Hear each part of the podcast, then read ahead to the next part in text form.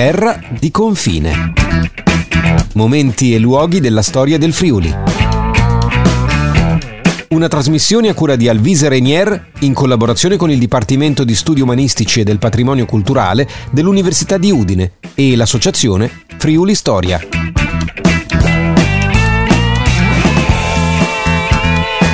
...45 anni fa il Friuli veniva devastato da due delle più violente scosse di terremoto mai registrate nella nostra penisola.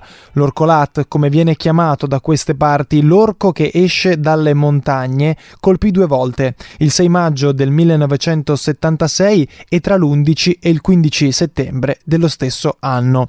Il bilancio fu di 990 vittime e di interi paesi in macerie. Dopo quei giorni nulla fu più come prima.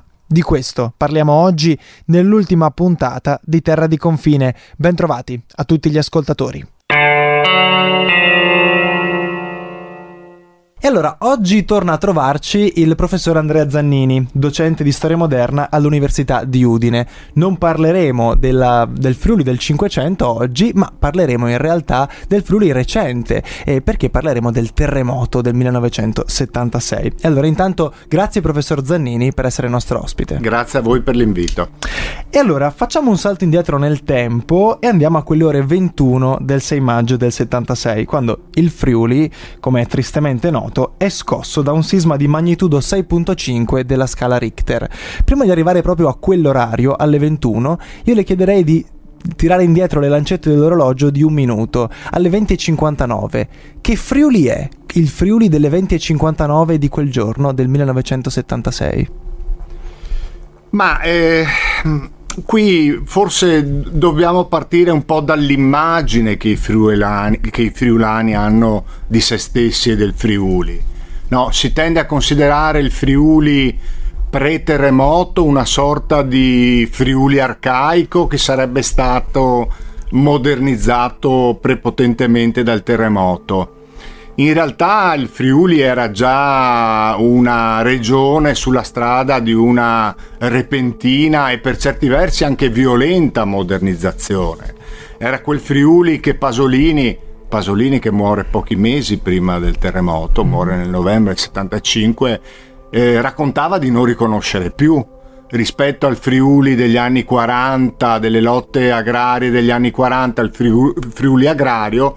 Il Friuli degli anni 70 è già una regione profondamente investita dal boom economico, dall'industrializzazione, anche nei luoghi dove la prima industrializzazione non aveva avuto luogo, perché c'è anche un'industrializzazione d'inizio Novecento, e quindi un Friuli in profondo cambiamento. Certo, l'idea che il Friuli delle 20.59 fosse un Friuli antico ha a che fare con il fatto che furono colpiti soprattutto alcuni territori, la zona pedemontana per esempio, tra le Alpi, tra le prealpi Caniche e le prealpi Giulie, che erano particolarmente arretrate, anche dal punto di vista, come potremmo dire, degli edifici, dell'urbanizzazione. Erano i vecchi paesi con le case di pietra, e questo ci porta a considerare che fosse un Friuli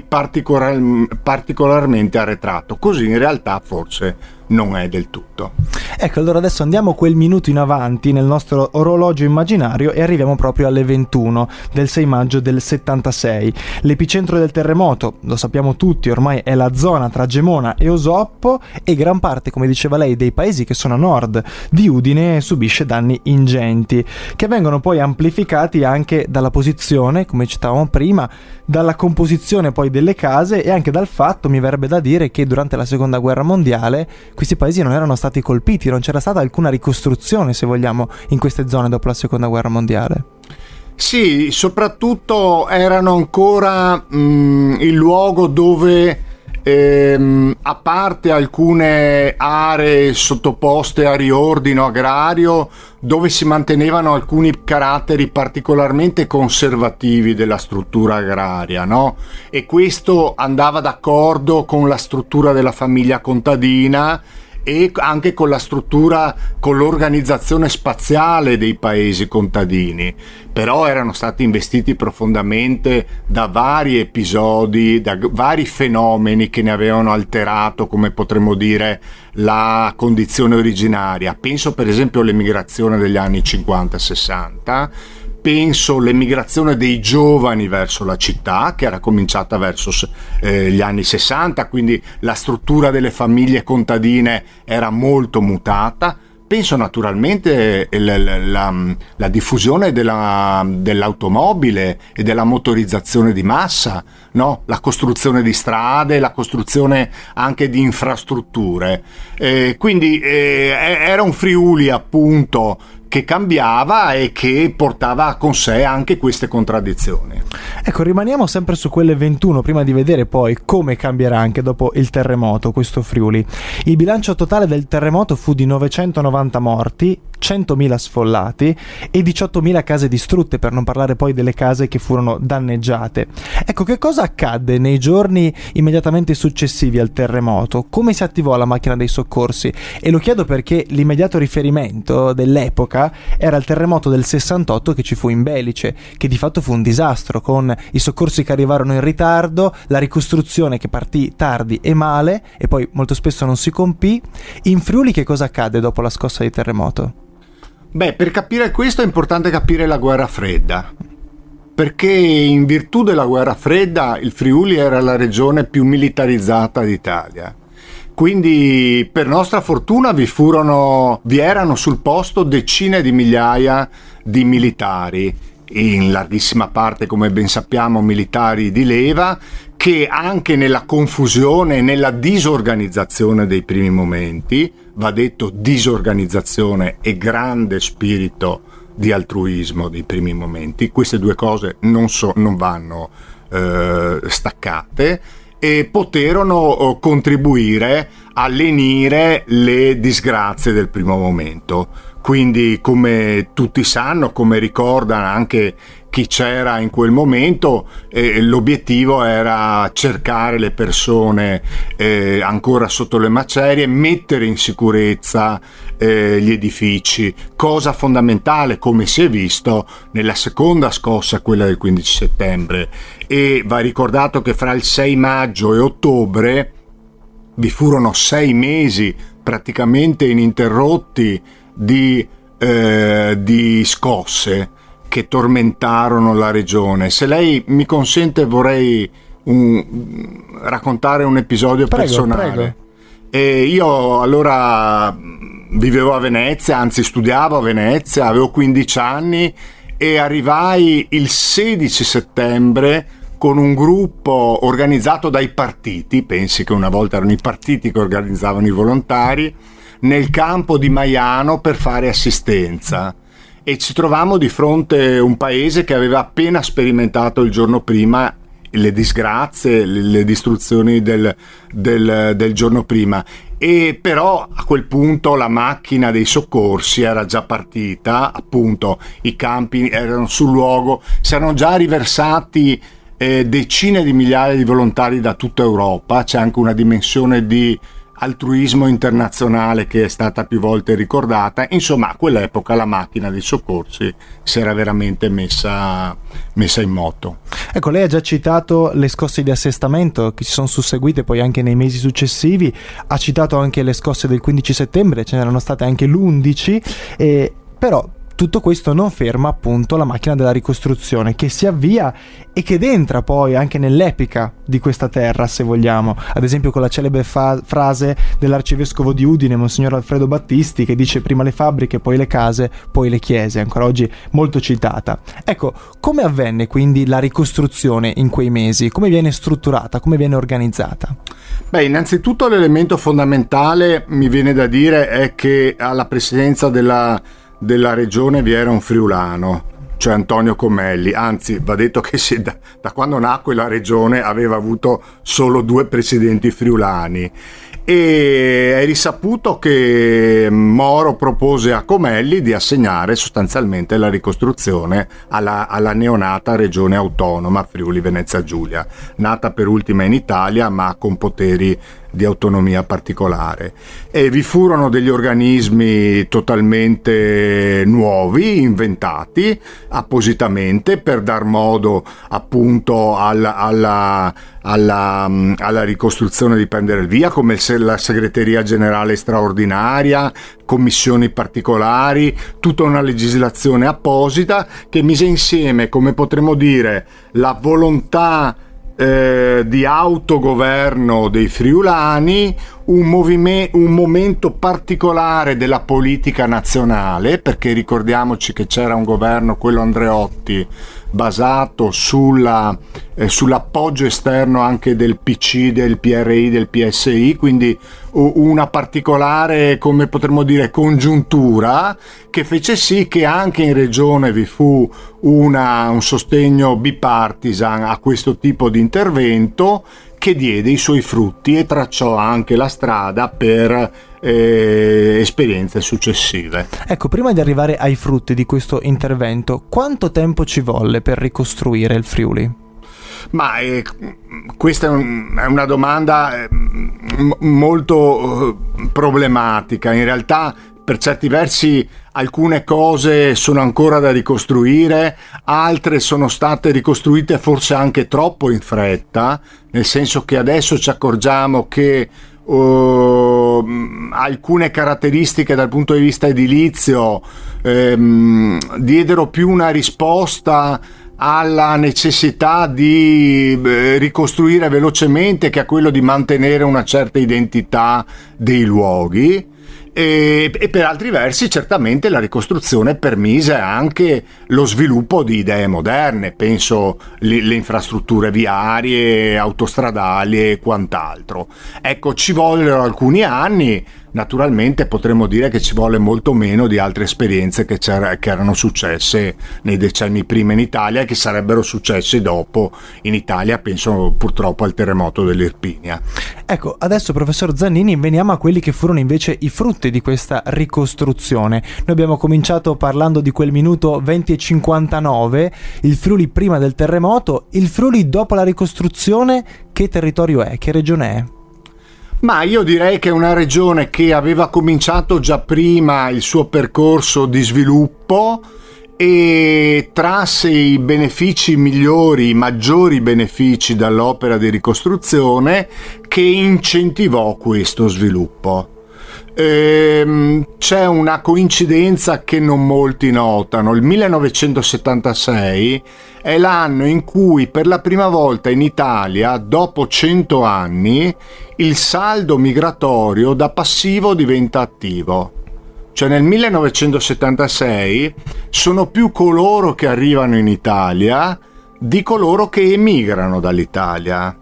E quindi questo incrociò anche la storia del Friuli nel terremoto, cioè una terra che anche grazie alla ricostruzione non mandò più i propri figli all'estero, li mandò magari a lavorare a Udine piuttosto a Trieste piuttosto che a Porto Marghera o a Milano, come era normale nei flussi del mercato del lavoro di una società industriale, e quindi una terra che si avvia forse velocemente, forse troppo bruscamente, verso quel percorso di sviluppo economico moderno che coinvolse un po' tutta Italia. Io tendo più a sottolineare gli aspetti che accomunano la storia del Friuli a quella delle altre regioni italiane, rispetto, come molti fanno, a sottolineare l'originalità e in qualche modo la specialità della vicenda friulana, che in realtà assomiglia molto a quella di altri territori del nord Italia. Ecco professore, tra le altre cose, tra le altre conseguenze, c'è anche la nascita dell'Università di Udine, che nasce proprio 2 anni dopo il terremoto, nel 1978. Come sono collegate le due cose? Beh, era da alcuni decenni, almeno dagli anni 50, che in Friuli c'era un forte movimento, che diventerà forte tra anni 60 e 70 per la nascita dell'Università degli Studi di Udine. All'epoca si usava l'espressione l'università deve creare la classe dirigente, quindi la classe dirigente friulana deve trovare le proprie occasioni di formazione sul posto. Ora sappiamo che l'università naturalmente non crea solamente la classe dirigente, però quello era la spinta fondamentale.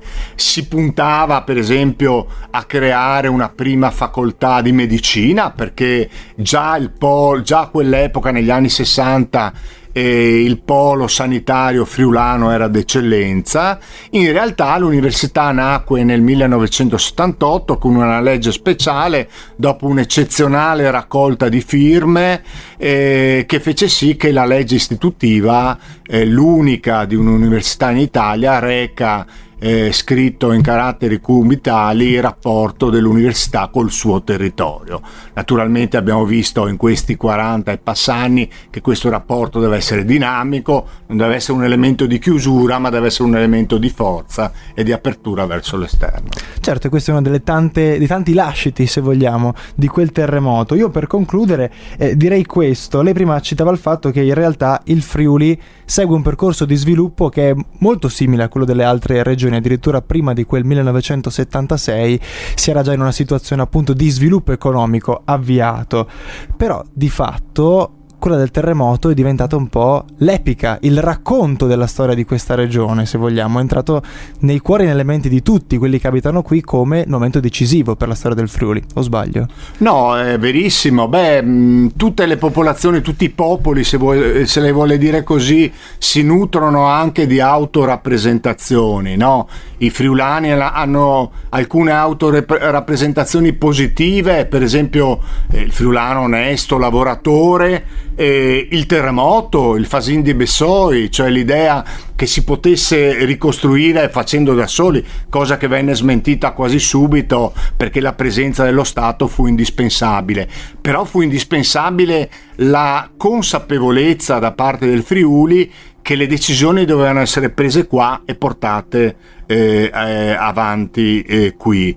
Poi ci sono altri aspetti di questo mito, per esempio l'idea che il Friuli sia una terra tradizionale, conservativa, e mi sembra che questo sia smentito anche da come è stato affrontato il terremoto, che è stato affrontato con un coraggio, con una modernità e soprattutto con una capacità di vedere il futuro di cui oggi, dopo quest'altra terribile disgrazia, la pandemia, avremo bisogno di questa capacità di vedere il futuro.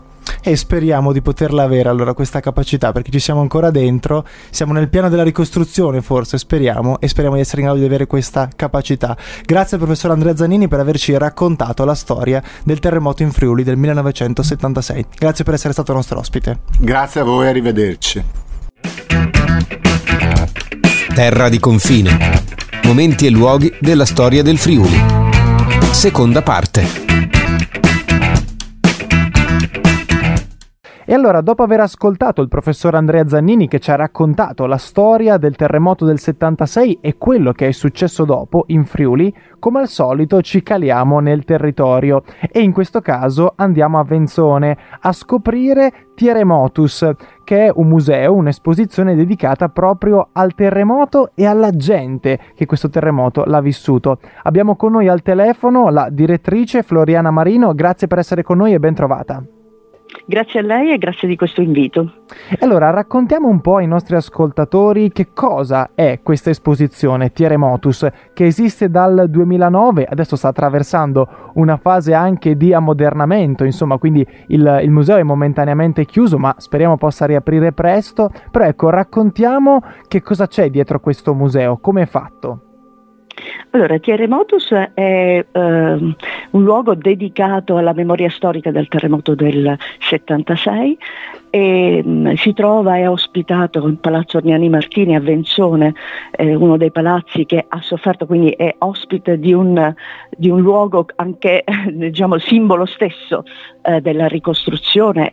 È un presidio del territorio, un presidio culturale, dove appunto viene raccontato una parte della storia recente del Friuli.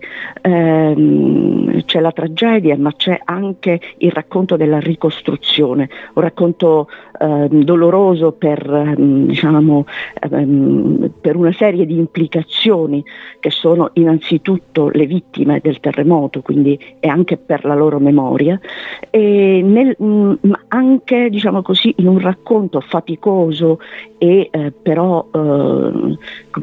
che ha un messaggio positivo, che la ricostruzione è possibile, e quindi il racconto si snoda attraverso le tappe, ecco quello che si trova, le tappe della ricostruzione. Volevo aggiungere che il percorso espositivo è accompagnato anche da la sala del simulatore, per cui si apre il museo con la sala del simulatore. Cosa simula? Simula il crollo del Duomo di Venzone la notte del 6 maggio. È una ricostruzione e quindi una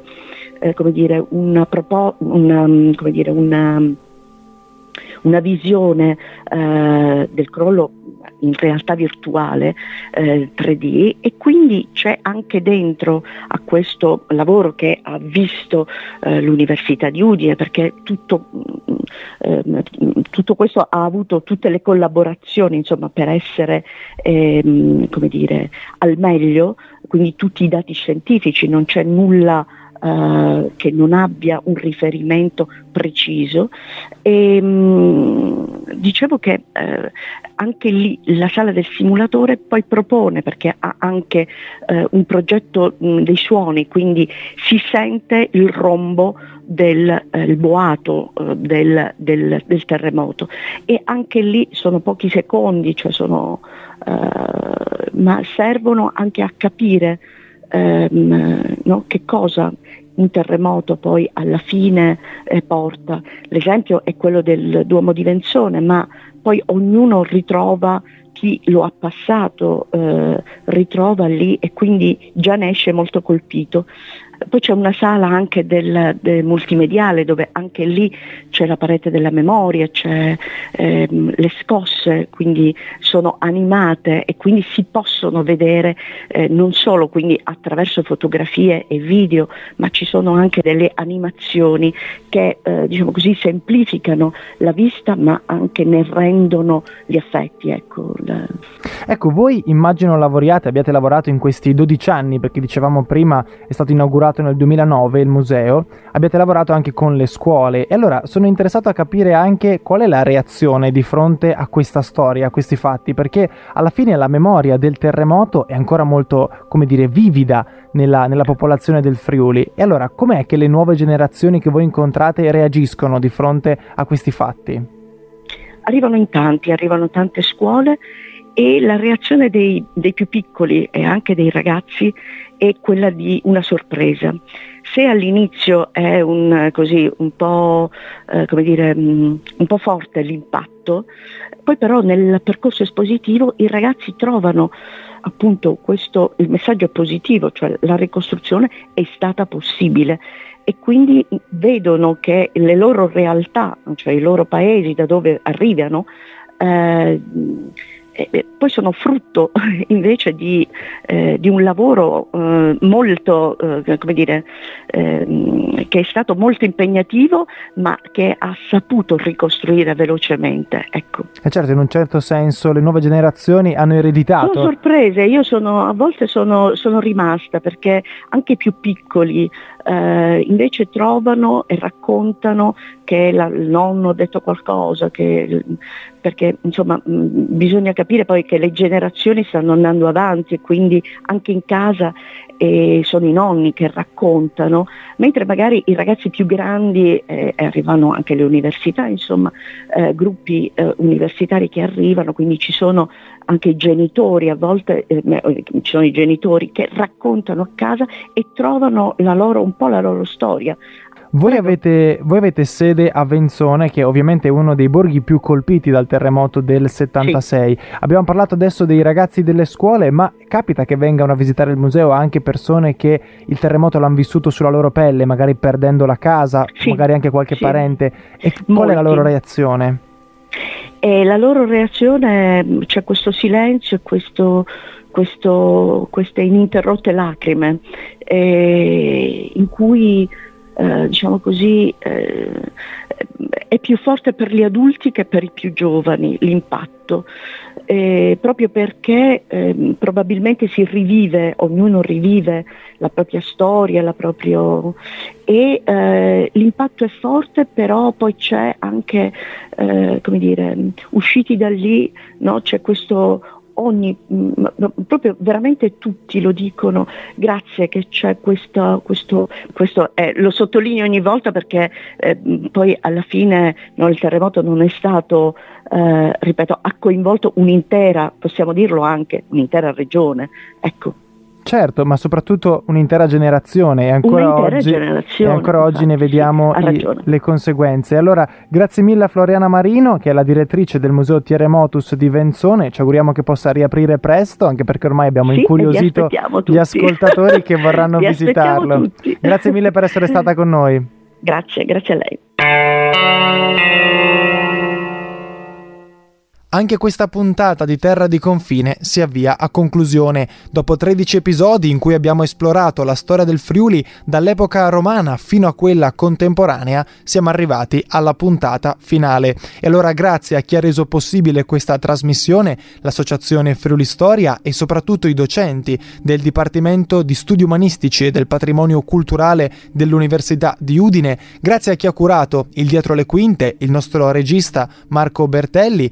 Io in conclusione vi ricordo che nel caso in cui voleste ripercorrere gli itinerari storici che vi abbiamo proposto, potete andare su Spotify, dove troverete il podcast di Terra di Confine con tutti gli episodi ascoltabili quando volete.